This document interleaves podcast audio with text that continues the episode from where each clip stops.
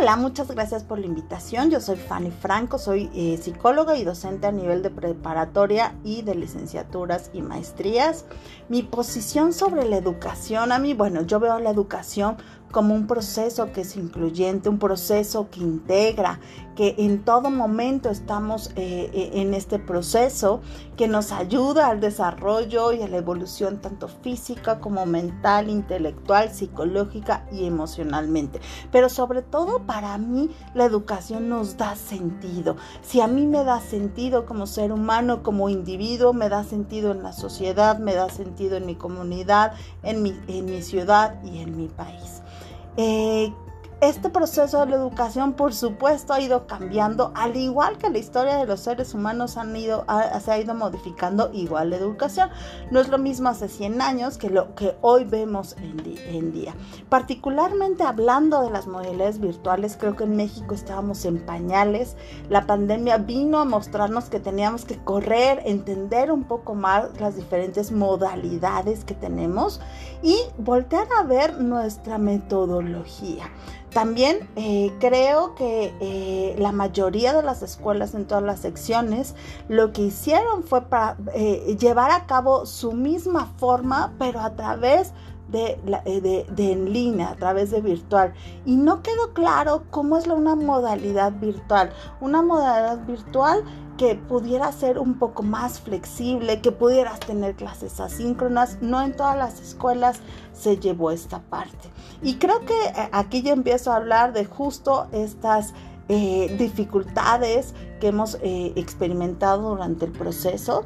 También el no conocer como tanto padres, alumnos y los mismos docentes directivos de las escuelas y en el caso particular de las escuelas particulares, no conocer que es una modalidad virtual, eso ha dificultado su proceso porque una cuestión virtual es mucho más flexible que un modelo presencial. Y, ahí creo que esa ha sido nuestra primera dificultad. También desgraciadamente en México no estamos acostumbrados al trabajo en línea. Y entonces, eh, como en otros países que se pueden conectar, se ven, cada quien saca sus proyectos y, o sus trabajos y adelante, en México hablamos de que parte de dirección y parte obviamente de, las, de las guías de las escuelas, pues no saben cómo se trabaja esta parte y entonces han pedido o ha desgastado mucho a sus docentes al tenerlos conectados todo el tiempo, al igual que los alumnos. Entonces creo que nos falta mucho trabajar y entender que es esta parte de la modalidad en línea, entender que es una manera de trabajo muy diferente a lo que es algo en presencial, que, tienes que confiar en el personal que has elegido y los padres tienen que confiar en la escuela que ellos han elegido, porque creo que ahí vendría parte de las recomendaciones que, que, me gustaría compartirles.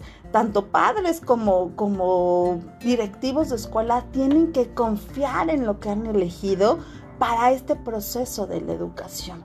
¿Qué recomendaría? Bueno, eh, tener y ver a los docentes como pilares de su, de su escuela, de su calidad educativa. Si tú ves y tienes a un docente en el que puedes confiar, que está instruido, que, que va a dar calidad, pues esa va a ser tu educación. Entonces, creo que por ahí están las partes importantes donde tenemos que ver eh, este proceso. Eh, como, como docente todavía nos falta mucho que aprender, todavía nos falta mucho que entender de la modalidad virtual y ahora de la modalidad híbrida y blending. Justo eh, estamos todos capacitándose, capacitándonos en diferentes momentos.